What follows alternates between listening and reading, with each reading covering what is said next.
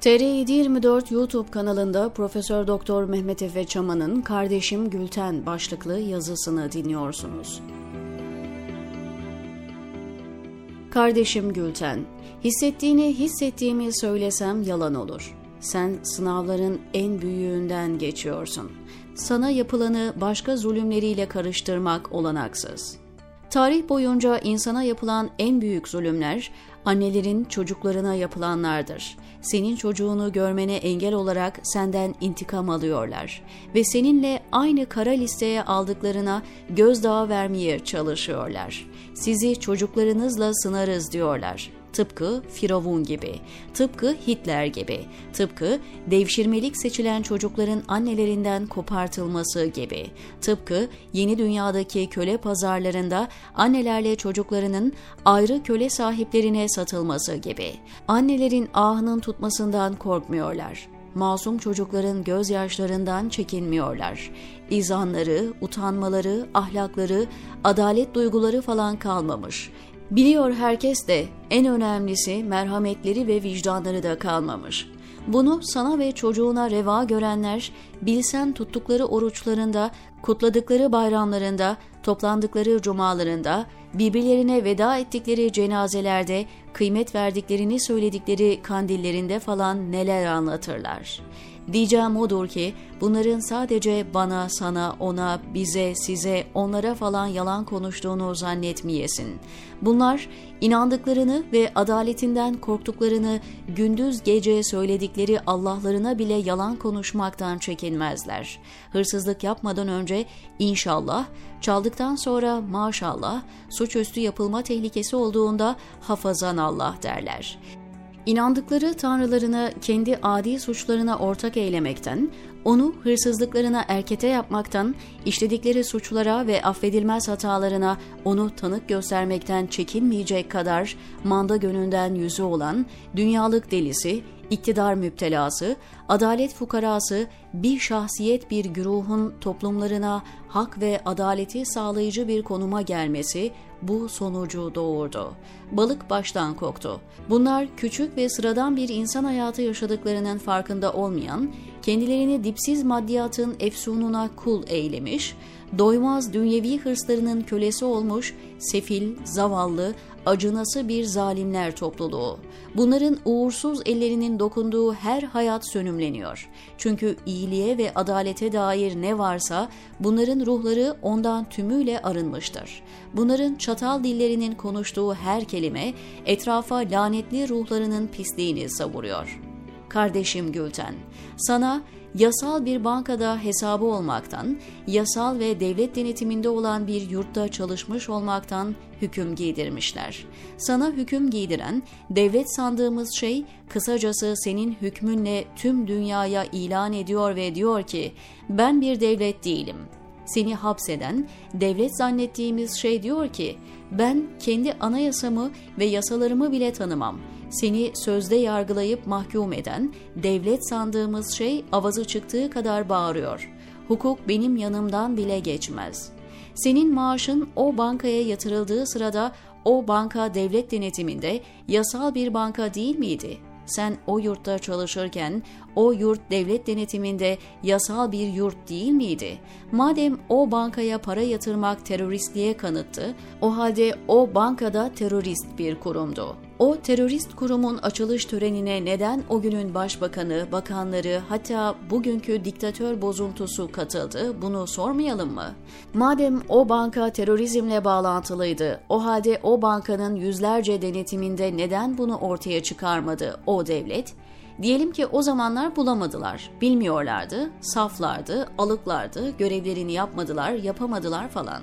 Peki icrai makamda bulunan kifayetsizler, o bankanın terörizmle bağlantılı bir banka olduğunu göremediler ve bu bugün gayet normal, affedilebilir bir kabahat olarak görülüyor da, o bankaya maaşı yatırılmış küçük insanların o bankada hesabı bulunması mı terörizme kanıt olarak kabul ediliyor?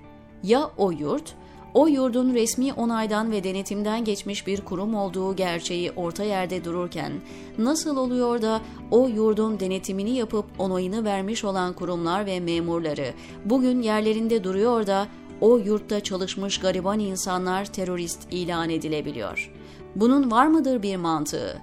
Eğer bahsettiğim kurumların terörizmle bağı olduğu belli bir tarihten sonra hikayeden mahkeme kararlarıyla bile olsa kabul ediliyorsa, o halde o tarihten önceki müşteriler ve çalışanların masum sayılmaları gerekmez mi?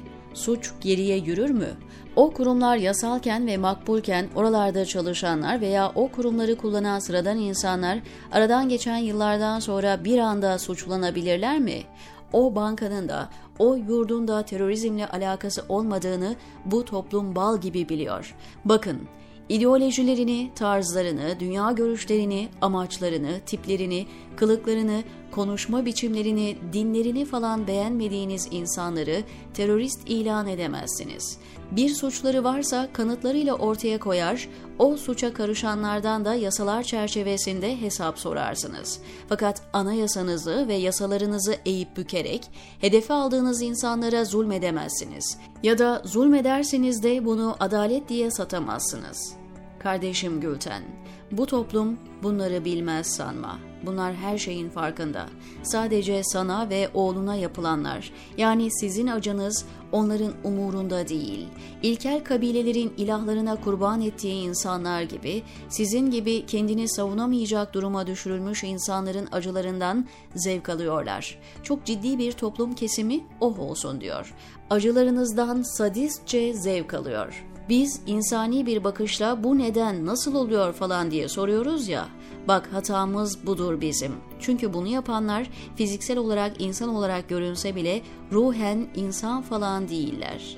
Kardeşim Gülten, her bir köşeyi Bolu beyleri, Nemrutlar, Firavunlar, küçük Hitlerler ve istekli Stalinler tutmuş. Her yer bunlara yamanan, bunlara hizmet eden, bunlardan nemalanan, bunlarla düşüp kalkan, bunlardan fayda uman, bunlara tapan insancıklarla dolmuş. Senden ve sevgili oğlundan bahsederlerken hala anne suçlu olabilir ama demeden cümle kuramayan bir adi muhalefet var.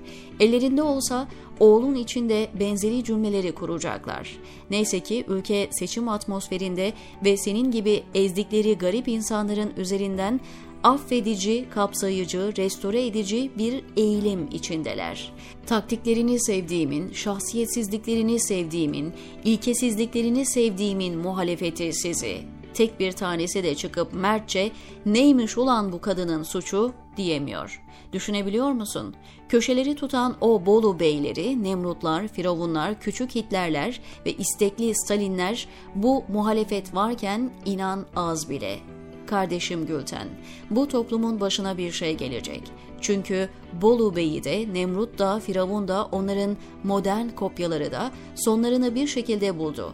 Bu gazetede ilk köşe yazımda demiştim ki, başı olan her şeyin bir sonu vardır. Rejimlerini yıkmak ve demokratik hukuk devletini kurmak çok ama çok uzun sürecek. Ama emin ol kendi berbat ve acınası rejimlerinde belalarını bulacaktır çoğu.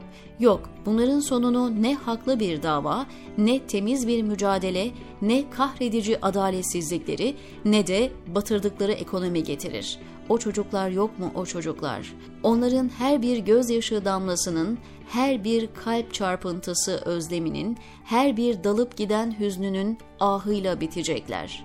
İnan sizlere yaşattıklarını yaşayacaklar.